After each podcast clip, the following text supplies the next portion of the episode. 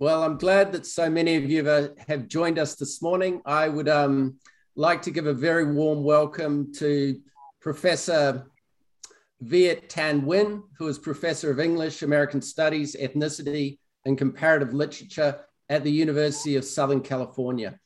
Viet won the Pulitzer Prize for his brilliant novel, The Sympathizer, in 2016. And this year, his new novel, The Committed, has just been published, and I highly recommend uh, that for anyone locked down or anywhere in the world. Uh, such is my admiration for Viet's uh, brilliant The Sympathizer. I've set it as the one compulsory text for my class of 250 American Studies students this semester. Viet is also the author of the excellent nonfiction book, Nothing Ever Dies, which a colleague of mine in the English department, Professor Paul Giles, said his students had studied this year. So, Viet, you have quite the following down here in Australia. Um, my name is Brendan O'Connor. I'm an associate professor in the US Studies Centre at the University of Sydney and in the Department of Government. I've just lost myself there. Uh, and I'd like to pay acknowledgement and respect to the Gadigal people of the Eora Nation, uh, the traditional owners of the land that I'm speaking from and the University of Sydney is built on. I hope my acknowledgement is recognition of one of the ideas in Nothing Ever Dies of just memory uh, that Viet has written so eloquently about. And in his novels, he often refers to the notion of what is to be done to right the wrongs of colonial of the colonial period or the ongoing colonial legacy. I can't think of anyone better to give the inaugural uh, American Cultures lecture uh, than Professor Nguyen. And uh, it's a delight to have you here with us. And uh, virtually uh, in Sydney from Los Angeles. So the floor is yours. Thanks so much for that introduction, Professor O'Connor. Hello, University of Sydney. Good morning. I'm coming to you from Los Angeles, mid afternoon for me. I'm delighted to be here. I hope I can make it to Australia in person one day. There are a lot of Vietnamese people in Australia, and frankly, from based on my experience, the Vietnamese Australians have the best accent of all in the global Vietnamese diaspora. Now, Professor O'Connor had just said that his class is reading The Sympathizer, it's compulsory reading, and I just want to start off by saying, I apologize to all of the students who are being forced to read The Sympathizer. I just wrote the book. Professor O'Connor is the one who's making you read it. And because it's required reading, I think that means about 25 to 50% of you have actually not read the book. So let me just start off with a little capsule summary of The Sympathizer for those of you who haven't read The Sympathizer yet. Shame on you. But it is about a communist spy in the South Vietnamese army in April 1975 as Saigon is about to fall or to be liberated, depending on your point of view. And his task is to flee with the remnants of that army to the United States and spy on their efforts to take their country back, all based on things that actually really happened. So, you know, I was actually present at the fall or liberation of Saigon. I was four years old, which means I actually don't remember anything about the fall or liberation of Saigon. And for that, I'm actually kind of thankful because the people who fled from Saigon and remember the events of March and April of 1975, many of them ended up being very deeply traumatized by what took place.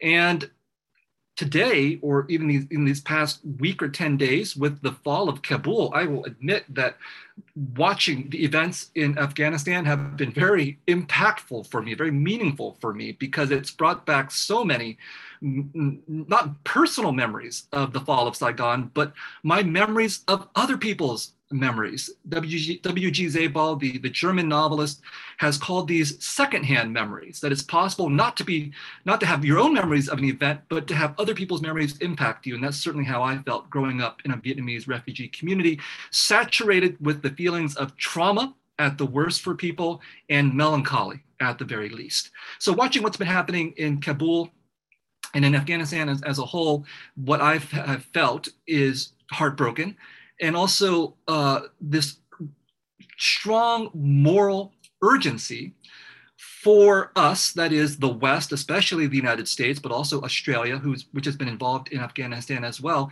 a strong moral urgency and political obligation to help Afghan people, especially Afghans who are being turned into refugees. And if you actually have read the first 50 pages of The Sympathizer, uh, hope, which, which evoke the fall of, of Saigon, um, hopefully you see parallels between what happened then in 1975 and what's happening now, not in terms of you know an exact comparison between these two wars and these two places which are very different but parallels in the sense of the the chaos the fear the the, the human urgency of people who believe their lives are in danger and want to flee.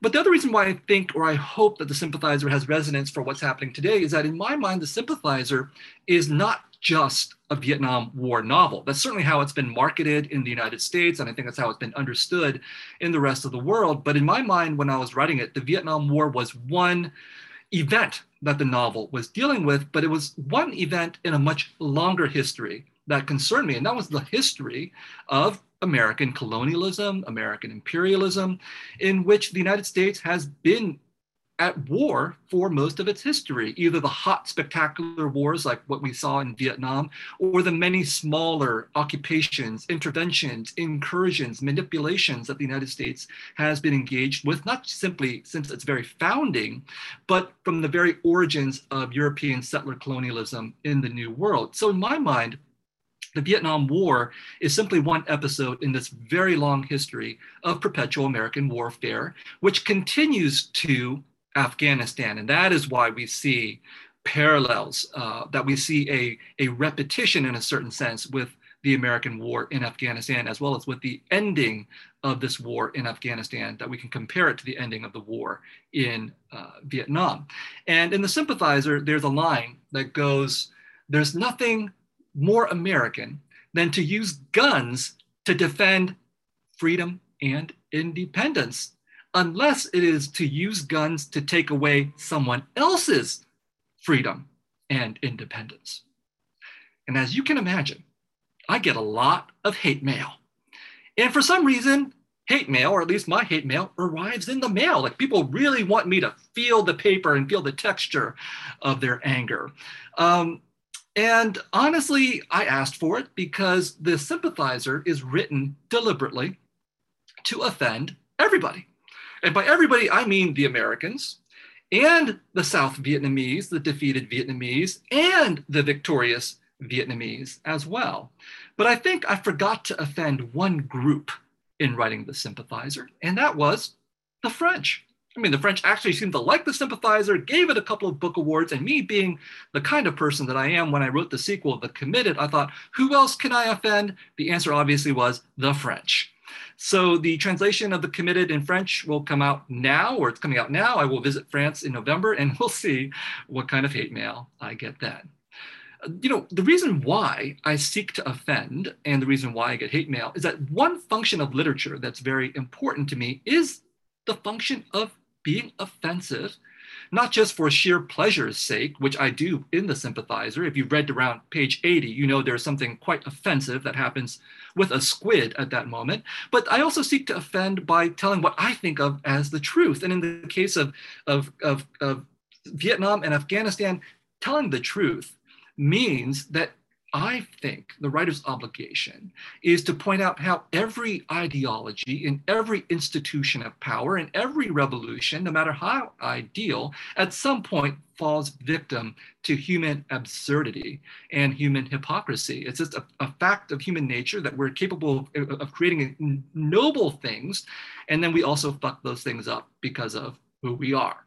Uh, in the case of the United States, I bring attention to this history of US settler colonialism, a history that should echo, I think, strongly in Australia, which is also a settler colonial country that's committed some of the same crimes that the United States has committed in its construction of a settler colonial country. But I also bring up Vietnam's failures as well, whether it happens to be the failures of an autocratic South Vietnamese regime corrupted by American intervention, as the Americans corrupted Afghanistan with their intervention, but also the failures of communism in Vietnam as well, which is something that the Vietnamese Communist Party is not very interested in hearing about either. I also bring up the failures of colonialism, not just in the United States, but in Vietnam as well. Now, if you know anything about Vietnamese people, or at least Vietnam, Vietnamese nationalism, you know that the Vietnamese are very quick to bring up that they have been colonized for a thousand years by the Chinese. And then they were colonized, or we were colonized by the French and occupied by the Japanese and occupied by the Americans. But you will find relatively few Vietnamese people talking about how Vietnam itself is a country built on warfare, imperialism, conquest, and colonization. That there is a reason why, for example, Cambodians don't like Vietnamese people because a substantial part of Cambodia is now South Vietnam. In my personal family history, I've had occasion recently to reflect upon how colonialism has been really important to my family. Uh, my parents were born in North Vietnam, and then when the country was divided in 1954, my parents, being Vietnamese Catholics, deeply afraid of communism, fled to the south. And they were resettled in the Central Highlands in a town called Ban Mê Thuột. And in finally talking to my father, my 88 year old father, about this, I discovered that in fact, we were, or they were, aided by the South Vietnamese government and aided by American funding in terms of settling in the Central Highlands, and that the ethnic minorities, the Montagnards or the Highlanders of the Central Highlands, have very ambivalent to outright hostile feelings about the presence of Vietnamese people like us in their land. Arguably, what happened there is settler colonialism. Certainly, that's from the perspective of the ethnic minorities in the Highlands. And then when we came to the United States as refugees, we ended up in a place called Fort Indiantown Gap in Pennsylvania. And for most of my life, I never thought twice about why this fort was called Indiantown Gap. But as you can imagine, it was called that because it was built to defend white settlers against the local native people, the Susquehannock. By 1763, the Susquehannock had been almost completely exterminated. And in the final act of murder, the, the last of the Susquehannock were wiped out by a white militia called the Paxton Boys, who came from a town called Paxton, eight miles from Harrisburg, Pennsylvania, where my family was eventually resettled. So, in every way that I turn, whether it's turning back to Vietnam or turning to the United States, I find myself caught up in this, these comparative histories of settler colonialism. And I, I call myself a refugee, uh, which may seem kind of odd because I think very clearly I long ago made the transition from being a refugee to a bourgeoisie, from camps to clubs. But I call myself a refugee because my first memories are from that refugee camp in Fort Indiantown Gap, Pennsylvania, and more specifically of being separated from my parents. Because what happened was that if you were a Vietnamese refugee in the United States in 1975, the only way you could leave a refugee camp was to have an American sponsor. No sponsor was willing to take all four of my family. So one sponsor took my parents, one sponsor took my 10 uh, year old brother, one sponsor took four year old me. And that's where my memories begin howling and screaming as I'm taken away from my parents. Because at four years of age, I did not understand that this was temporary and that this was being done to help my parents get on their feet by not having to worry about their children. I only understood that as abandonment and loss. And so when my son turned four years old a few years ago, at the time uh, when the former president instituted what became known as the Muslim ban, it became a moment for me to reflect on what had happened to me, which I had tried to forget. And more importantly, I think, to reflect on what happened to my parents, because me being as self-centered as I as I am, I never thought about what this meant for my parents. But now, in the situation of being a father, I could look at my four-year-old son and think, I would never allow someone to take my children from me. And what must it feel like for my parents to have that done to them? So I know that being separated from my parents at four years of age left a scar on me uh, and it's something that I that I've that I've never been able to forget, which is why I know that in the United States, the families that have been separated at our southern border, and the children who've been taken away from their parents, around 350 of whom have still not been reunited with their parents, these people, even if they have been reunited, have, will be permanently traumatized by what has happened to them. This is another uh, sort of traumatic moment in the history of migrants and refugees that I feel strongly about, that I think that we as Americans have done the wrong thing and that we're still doing the wrong thing because these separations, these detentions are still happening at our southern border. In my case, I was actually kind of lucky because I was only separated from my family for months before I came home. My brother, who was two years older, I'm sorry, who was 10 years older, didn't get to come home for two years. And this, he likes to tell me, is how we know mom and dad love you more. But don't feel too sorry for him. Seven years after coming to the United States with no English, he graduated at the head of his high school class and went to Harvard University. And then just to rub it in, because I went to my last choice college, he went to Stanford Medical School, which is what you're supposed to do when you're Asian. So I don't want to imply that it was all bad being a refugee, because in my case, being a refugee did leave me with the requisite emotional damage necessary to become a writer. And I've done my best to pass that damage on to my son. You know, like many other little boys, he loves Legos, always asking for Legos. But as a parent, you can't give your child everything they want. So when he asks for Legos, sometimes I have to say, no, you're not going to get those Legos. And then I ask him, do you know why you're not going to get those Legos? And he'll think about it for a moment and he'll say, because you're a refugee? I'll say, that's right. I want him to learn empathy for, for refugees because both of his parents and all four of his grandparents are refugees. And refugees, uh, of whom there are about 26 million in the world today, according to the United Nations, are deeply stigmatized population.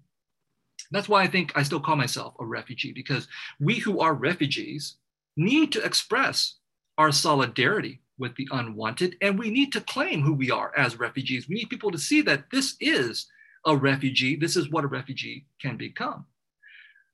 Underlying that impulse for me is my sense that my ethical, moral position in life, being a Catholic, is that we need to embrace the unwanted, that this is an urgent ethical and moral position, but it's also born from, from empathy, human empathy, which is why I respond so strongly to what I see in Kabul and in Afghanistan. And of course, empathy is a major part of this novel, The Sympathizer. Um, I would have called the novel The Empathizer, but it's a terrible title, so I use, use The Sympathizer instead. But empathy is even deeper than sympathy. And if you if you manage to make it to the end of The Sympathizer, you see that in fact, uh, empathy is something that our narrator feels very strongly, but at a very key moment, he does not actually do anything with his empathy when he is faced with a moral choice. And this is the problem with empathy because it's really crucial, on the one hand, to, I think, our future as humanity, that we be capable of extending kinship from our own to others, that we be capable of taking the far and the feared and making them the near and the dear. I believe that if it's possible to hate those you've never met, then you, that you can also love those you've never met as well. And the proponents of literature say this often that they say literature is, you know, great potential for humanity is its capacity for empathy. And I believe that to be true. But I also think that the boosters of literature overstate the importance of literature because it's totally possible to read a novel, for example, feel great empathy for the characters that you encounter, and do absolutely nothing as you will see happening at the end of the sympathizer. So, what's important to stress here is that we need empathy, but we also need action as well, and that we need to be aware of things like literature that can both promote empathy but serve as the crutch for doing nothing. Because in feeling something, perhaps we felt, we feel that we've done everything we need to do. So that kind of drama is staged in the sympathizer itself. Another thing that's staged in the sympathizer that I think is relevant to our present moment is this impulse towards humanization.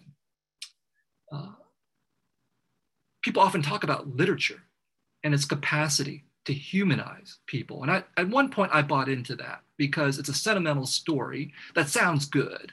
What's wrong with humanization? Aren't we all human? Isn't that what literature is supposed to do? And that's especially true for anybody, such as a refugee or a so called minority of any kind, who feels that they have been dehumanized by actual events, but also by representations. And they feel that, you know, it's crucial for something like literature to serve a purpose in humanizing. But I think the impulse for humanization is actually wrong. And in writing The Sympathizer, the decision that I made that I hadn't made before with other things that I'd written is that I no longer needed to prove our humanity, that is the humanity of Vietnamese people. Why? We're already human. What do we have to prove? If we have to prove that we're a human, if we have to make a claim on the humanizing ability of literature, we've already acknowledged our own inferiority the people of the majority, however you choose to define the majority, take their humanity for granted. And if they do, why and what do we need to prove? Proving humanity only agrees with colonization. Europe colonized the world for 500 years, and Europeans justified their colonization by seeing themselves as human and everyone else as less than human. And the irony of all of this is that this European belief in their own humanity justified incredible amounts of inhuman behavior towards everybody else. So when Europeans say civilizing mission, and when Americans say manifest destiny, what the colonized hear is conquest, genocide, slavery, and war. And the sympathizer deals with this contradiction in Vietnam, colonized by France, occupied by the United States. And when we talk about things like where people like refugees from Vietnam or from Afghanistan, there's a real human impulse that I understand to humanize them, to, to make them out to be good refugees. And this is an impulse that the refugees themselves often feel that they want to present themselves as being good people. But I think this is also a dangerous impulse. There are a lot of Vietnamese people today, Vietnamese American refugees, who are saying, we we're the good refugees. These new people coming from south of the border, the brown people, or these other people coming from somewhere else, the Muslims, those are the bad refugees. And I grew up in a Vietnamese refugee community in the 1970s and 1980s in San Jose, California. And let me tell you something there were a lot of bad Vietnamese refugees. We did a lot of bad things. I don't have time to get into all the bad things that we did, just take my word for it. We weren't the good refugees, we were the lucky refugees because we fit into a particular moment in American political history where Congress and the president felt it was good politics along with good morality to accept refugees fleeing from a communist country. But the other danger of propagating this idea of the good refugee is to imply that our refugee policies, our policies about hospitality, our morality, should be based upon the quality of the people that we're taking in, that they have to be good to be admitted, however you choose to define good. And I, for one, do not believe in that. I believe, if we're speaking about the United States, I believe in an America that is equal for all where refugees and immigrants have the right to be mediocre, just like every other American. And the other danger of the good refugee, the good stereotype, is that it always comes with its opposite. That's why it's a trick. For those who want to proclaim their own goodness, you don't realize that the other shoe will drop sometime soon. I'll give you an example from my own life, which is that my parents eventually moved from Harrisburg, Pennsylvania to San Jose, California, opened a Vietnamese grocery store, the second one in the city, which is what you're supposed to do to pursue the American dream. So it was kind of a shock for me one day when I was about 10 years old to walk down the street from my parents' store and see in another window a, a sign that said, Another American driven out of business by the Vietnamese. I was 10, so I had no political consciousness to make sense out of this sign. I think I was too shocked to really do anything or say anything. I never mentioned this to my parents or to my brother. But I think I was thinking, does this person who wrote this sign and put this sign in the store window know that my parents work 12 to 14 hour days every day in this store? Does this person know that my parents were shot in their store on Christmas Eve? Does this person know anything about what my parents have been through to become the people that they are and to get to this country? And of course, the person who put up that sign knew nothing about my parents and cared to know nothing about my parents because to this person, my parents were not human. They were just people driving this person out of business. And what, what I didn't understand at the time was that the stereotypes that we were fitting into as, as Asians was that on the one hand, we were the model minority. We were the ones you wanted to move next door versus Black people or brown people. We were the ones you wanted in your schools. But if there was too many of us, we became the yellow peril. And that's exactly what happened to my parents. And that sign, another American driven out of business by fill in the blank, is an entire story that has existed for centuries and not just in the United States, but in every country where Asians have appeared, which is why in the era of COVID, it was very convenient for someone whose name I will not mention to characterize COVID as the China virus and the Kung flu because what that implies, what that gestures at, is this long, long history of the Asian as the other in Western countries that everybody understood immediately.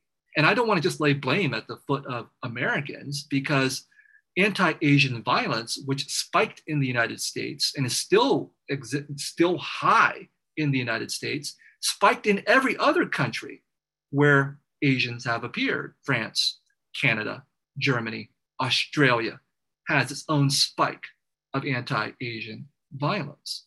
Now, the sad thing about this was that sign, another American driven out of business by the Vietnamese, I internalized that sign. Few years later, I would go to high school, uh, primarily a white high school, and with some of us who were of Asian descent. We, we knew we were different. We just didn't know how to put it into words. So every day at lunch, we would gather in a corner of the campus and we would call ourselves the Asian invasion. That was the only language we had for ourselves, a racist language, a stereotype. And what we didn't understand, what we could not articulate, was the irony of it. We hadn't invaded the United States. Asians have never invaded the United States. It's the United States that has invaded Asia, invaded our countries, or occupied our countries, or invited themselves into our countries. Philippines, Korea, Laos, Cambodia, Vietnam. And if you extend beyond what is technically Asia to the Pacific Islands, Hawaii, Guam, Samoa. So the Pacific, East and Southeast Asia, then the Middle East with Afghanistan and with Iraq. This is the entire Orient that I'm talking about here. So I do locate myself not just in Vietnam and Southeast Asia or even East Asia, but in the history of war, and not just in the Vietnam War, but in the forever war of the United States. Another way of putting it is that I found myself in the, in the 1970s and 1980s as a refugee from an American war who became a citizen of the United States and therefore became a citizen in a country waging a forever war, very painful contradiction. Uh, it was realized for me most vividly by watching this movie, Apocalypse Now. Uh, if you read far enough into The Sympathizer, of course, there is the making of a Hollywood movie that looks suspiciously like Apocalypse Now, but if Francis Ford Coppola's lawyers were to ask, is not Apocalypse Now so I saw this movie in the 1980s uh, on a VCR, which you know, the students have no idea what I'm talking about. But in, with this VCR, I saw Apocalypse Now, and I, and it was an American war movie, and I loved American war movies, and I was rooting for the Americans up until the moment they killed Vietnamese people, and then I was split in two. Was I the American doing the killing, or was I the Vietnamese being killed? And I recounted this incident later in college after I had not thought about it for, for many years. And, and, and as I was recounting the story, I found myself shaking with rage and anger. And this is how I knew that stories are powerful. I knew that stories could save me because, in fact, as a refugee child in the 1970s and 1980s, with my parents working all the time, my only solace was in the public library and books. Stories saved me. But this was my first encounter with the fact that stories could destroy me as well. There's a visceral power to stories. And if you are the majority, maybe you haven't felt that power of stories to destroy you. Maybe it's not obvious to you. Because if you're a part of a majority, however that's defined, all the stories are about you. That's part of the privilege of being a majority or a part of a majority that the majority takes for granted. That's what I call narrative plenitude. All the stories are about you. So if you encounter a bad movie about people who look like you, you don't care. You can literally say it's just a story and walk away because you know there's a thousand other stories you can turn to. That is not true for those of us who come from a minority, however you choose to define that. We live in narrative scarcity. Almost none of the stories are about us. And in that case, stories really do matter. Every story matters. So when Crazy Rich Asians came out, all the Asians are like, oh my God, there's a story about us. Too bad it's not a very good story, but whatever. It's a story about us. That's the power and the burden of representation. It's a dangerous power, it's a dangerous burden because writers, for example, artists of the majority, don't have to worry about that. They know no one's going to make them into the representative of white people. But if you are a so called minority writer or artist, you will, no matter what you want, be turned into a representative of your people, which is why there's such a burden on us to tell the good stories, to humanize, and all that stuff. And I'm here to tell you if you are a budding writer or artist, don't do that. Writers and artists of the majority are not obligated to do that, and neither should we. We should tell the full truth about who we are, where we come from, our families, our communities, our peoples, our histories, even if it offends and troubles those families and those communities. Now, I believe in what Muhammad Ali said that writing is fighting. Writing is powerful. It's why I became a writer, is so that I could fight against what I felt were the injustices of history and of politics, but also the injustices of stories, stories in which Vietnamese people, like myself, were dehumanized. Our only place in American stories was to be silent to scream, to speak gibberish, to curse, or to say, please, or thank you. And I wanted to give voice to the complexity and the contradictions of Vietnamese people, that we're not all the same, that we have different perspectives, that we fight against each other, that we do good things and we do terrible things. And this is the stuff of literature and of art. It's also the stuff of politics that if we want to fight to belong in whatever society we find ourselves in, we have to tell the truth, which means telling the entire truth, the complex truth, both about ourselves and about our societies. So when it comes to the United States, where I find myself, as an American citizen telling you these kinds of things, telling you, for example, what I said in the sympathizer about the American war in Vietnam, which I think is equally applicable to the American war in Afghanistan and its end. This is what I said. I was also one of those unfortunate cases who could not help but wonder whether my need for American charity was due to my having first been the recipient of American aid. So I feel that while we need to help Afghan refugees, we, the United States, the West, should recognize we created Afghan refugees. And when I say stuff like this in the United States, I will get that hate mail.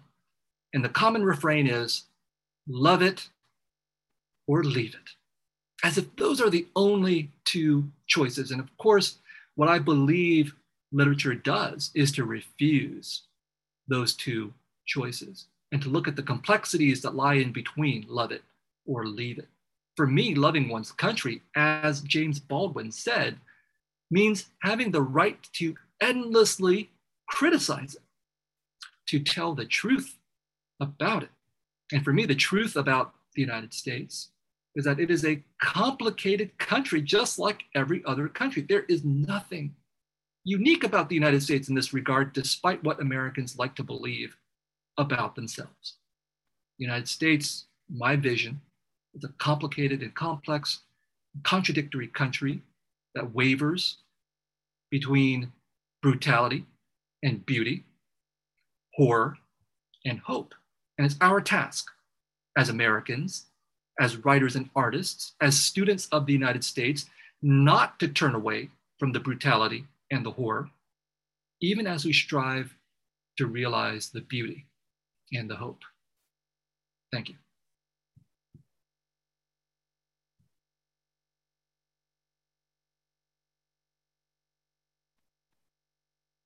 Don't leave me hanging, Brendan. Sorry, I uh, typically had some problems with the unmuting element. I love your um, love the complexity of your characters. Uh, love your honesty as well. I mean, your novels are a joy to read. Uh, I remember lines like uh, "A poppet so sweet, my teeth hurt just on hearing it." And your character, the crapulent major, has been haunting me, or at least the t- his name.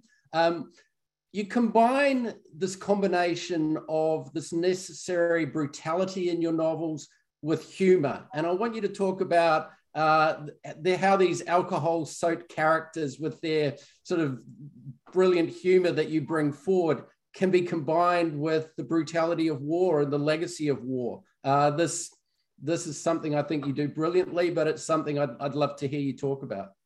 Well, I, I think that uh, thanks for all the kind things. Um, you know, I think that uh, there's something innate in me that has led me in this direction, which is really weird because before I wrote The Sympathizer, if you ask my friends, nobody would ever have said, Viet's a funny guy. You know, Uh, I just was a very serious person. But I think some somewhere inside of me there was this this person who was very polemical, who's very satirical, just waiting to come out. But of course, if you're in the academy as a professor, it's pretty hard to be satirical and polemical. You're not going to last very long. So I, I suppressed all of that for for quite a long time to become this academic and this scholar.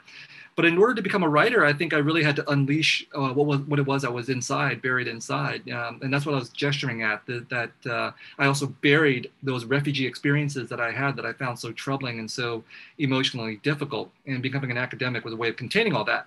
So to become a writer, and especially this novel, The Sympathizer, I looked at specific examples that of, of other writers before me who had dealt with similar situations uh, writers like, for example, Louis Ferdinand Céline in Journey to the End of the Night or Joseph Heller in Catch 22, who saw that war was something that was obviously tragic and terrible, but within war, there was also the absurd and hypocritical uh, because that's what human beings do. Again, it's not unique to, to France or, or to the United States or to Vietnam that the absurdity and the hypocrisy happens, the corruption of ideals. It happens everywhere human beings organize themselves together, and particularly possibly around war, because there, there, there is all there are all these high, high, high, high-minded ideals about war, but at the base, what you're doing is you're killing people or you're taking away people's territory, you're conquering in the name of, of nationalism and self-interest and greed.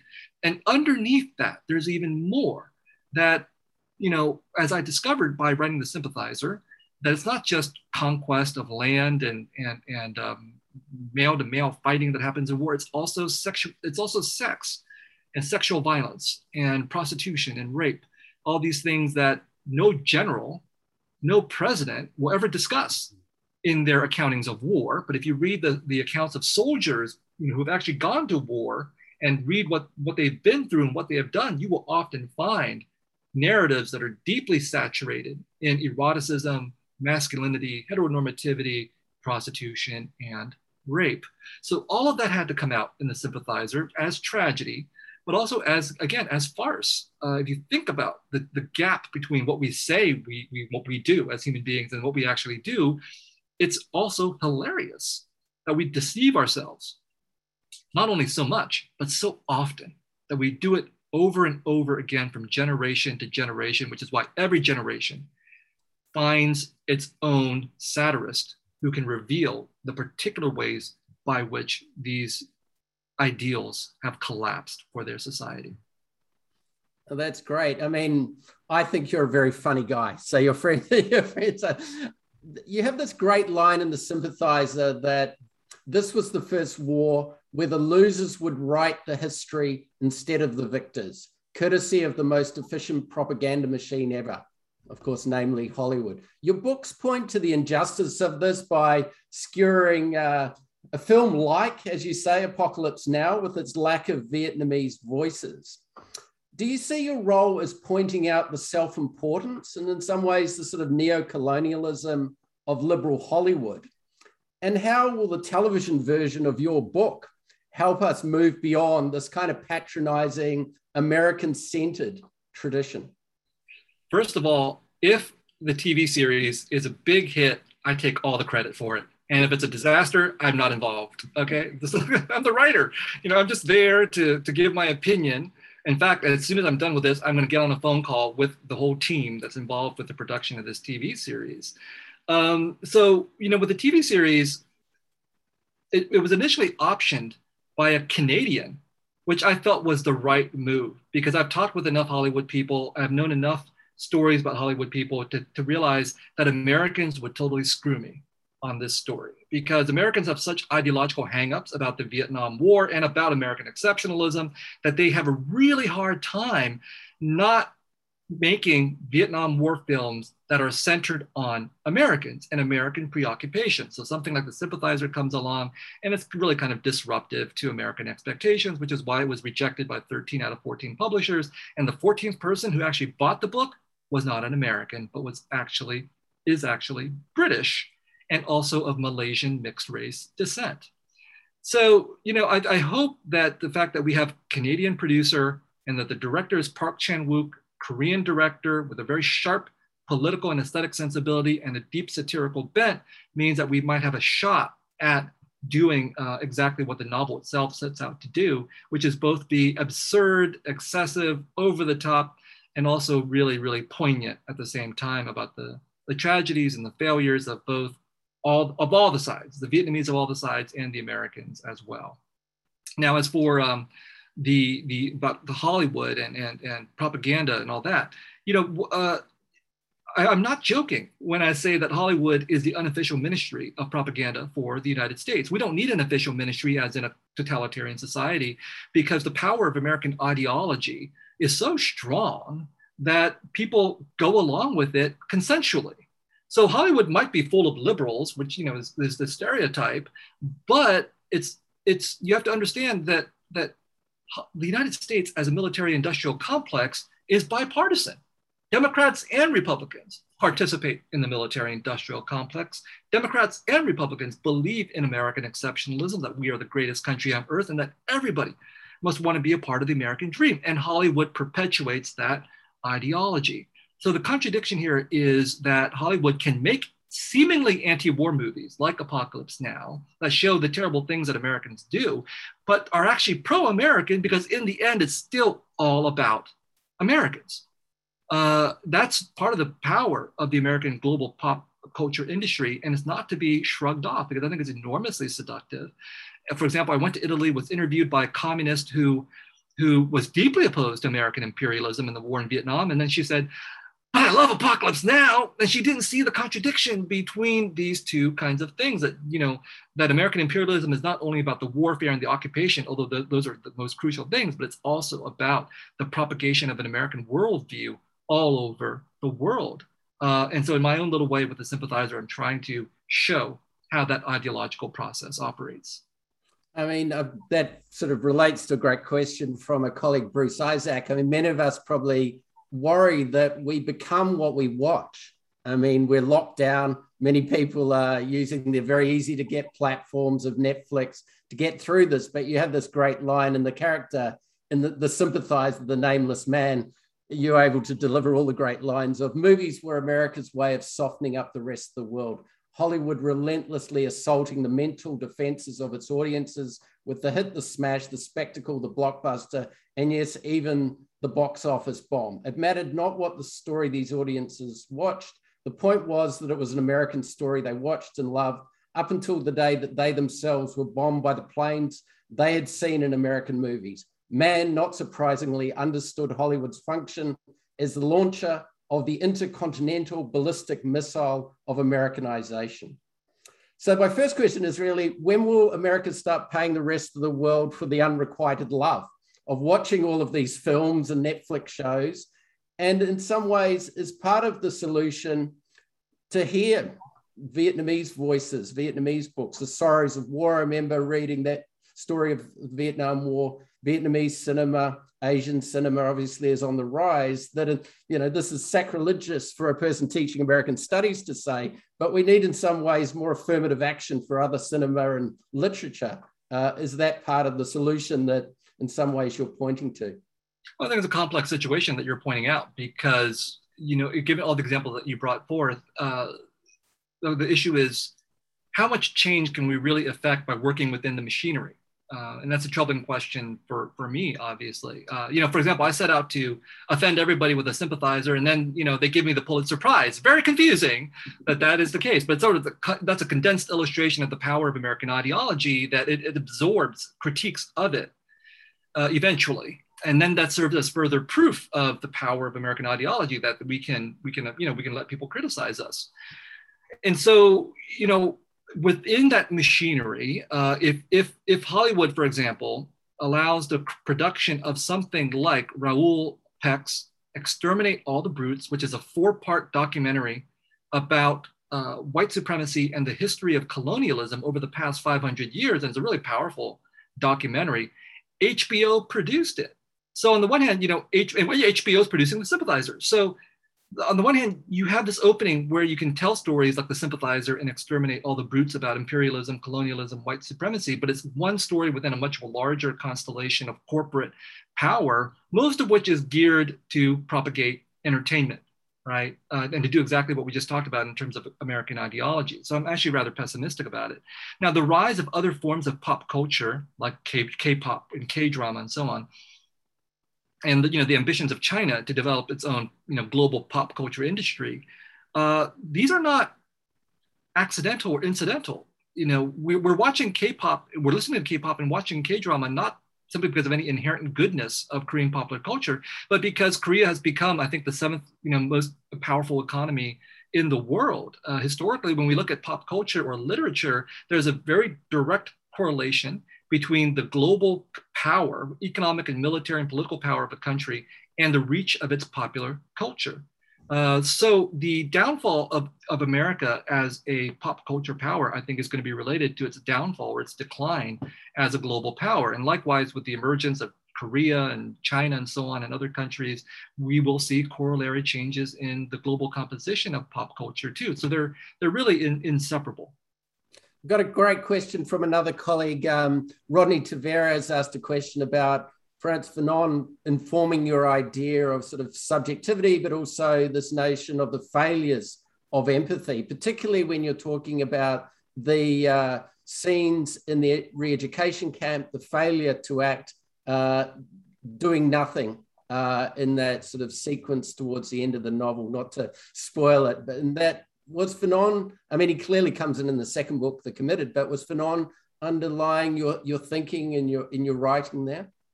I read, yeah, absolutely. And I read, I read Fanon beginning when I was about 19 as an undergraduate at Berkeley, you know, and, and then I come back to him every, every periodically. And I'm actually teaching Fanon again in my decolonization seminar for grad students this semester. And I think that, you know, his thinking in Black Skin, White Masks about the the subjectivity and psychology of colonization, especially for, for Black men, and then his theorization of national revolution and armed struggle in The Wretched of the Earth is still very pertinent, especially his analysis of what can go wrong with these types of things, um, like his prediction toward, you know, in, in The Wretched of the Earth about the, the failures of the national bourgeoisie that's leading the, the rev- that, that, that takes over the revolution, for example, and leads to the corruption of the post-colonial nation. All of that is so widely applicable.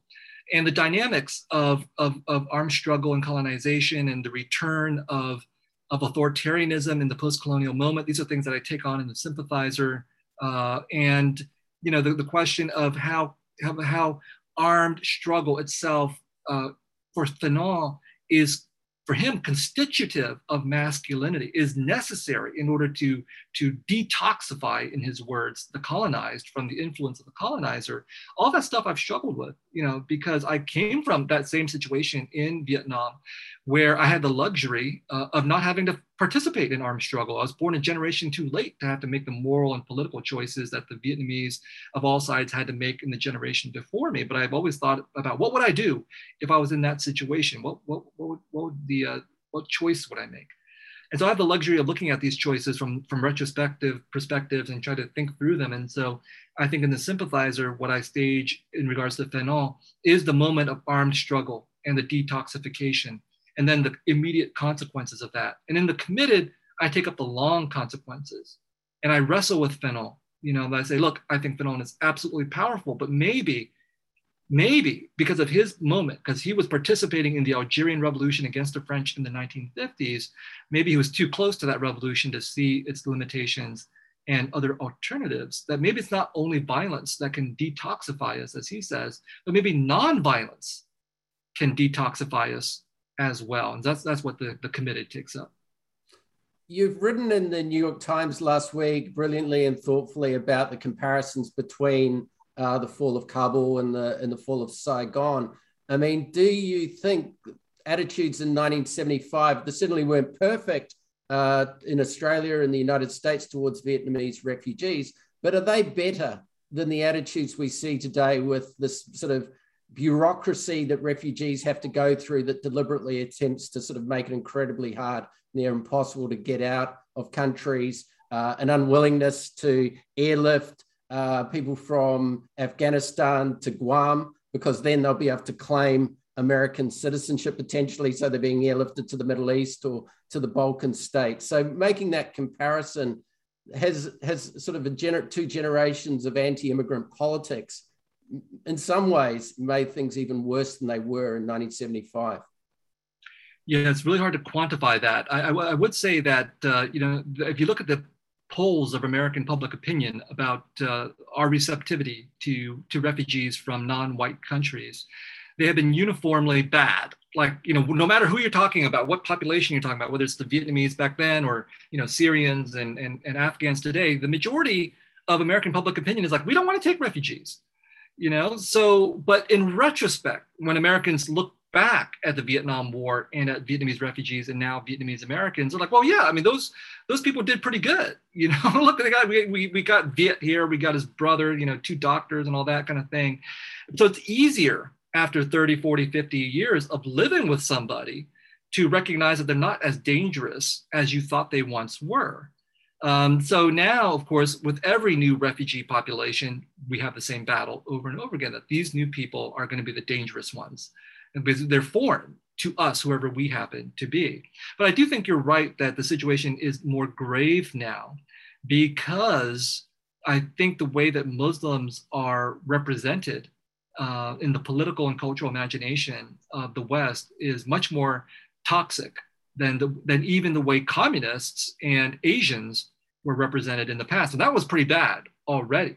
But with Muslims, I think it's another, another degree of uh, objectification and demonization that we're witnessing, compounded by, of course, the forever war that, uh, that we're living through.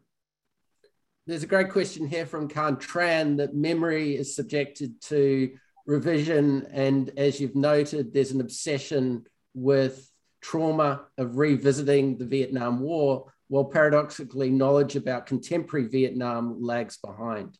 I mean, the, the term Vietnam is often in America, of course, this notion of, of the war rather than the country, uh, tragically and wrongly. No, absolutely right. That's and that is the the paradox and the contradiction that I think Vietnam and every other country that's gone through a horrific war and aftermath struggle with, which is how much do we remember and how much do we forget? Now, I think that you cannot say we have to remember everything, we have to remember all the time, because that's, that's not how we function as human beings. In fact, there's always this balance, this tension between remembering and forgetting. And in fact, you do have to forget in order to remember and to move forward. Now, the only issue there is how do you do that? What is the proper ratio? What is the ethical way of remembering and forgetting? And I think in both the cases of uh, Vietnam and the United States, which we talk about these two countries, I don't think either country has has achieved that ethical way of grappling with the past and moving on. Now, both countries are in fact moving on. They have trade relations with each other. They have military relations, all kinds of political strategizing, economic strategizing going on. And of course, um, many of the people in, uh, in Vietnam were born after the war. They don't want to have anything to do with that past for a number of different reasons, and they want to move forward. And they want to make money like everybody else and take care of themselves and their families. And you can't blame them for doing that. But that is a kind of forgetting that I think is dangerous because the past will come back in the United States, for example. So in the beginning of my book, Nothing Ever Dies, Vietnam, and the Memory of War, what I say is all wars are fought twice, the first time on the battlefield, the second time in memory. And in the case of the Vietnam War, for both Vietnam and the United States, I think that's true. We're still fighting these wars in memory. Now, if we look at the United States, we fought our Civil War uh, 160 years ago, 150 years ago, and we're still fighting it today, literally over the symbols, the histories, the meanings of the Civil War, and has a huge impact on the contemporary politics and economics and culture of the United States. And the reason why we're doing it is because, in fact, we've never actually properly forgotten it. And I fear that for Vietnam and the United States, when it comes to their own history together, that same situation will arise.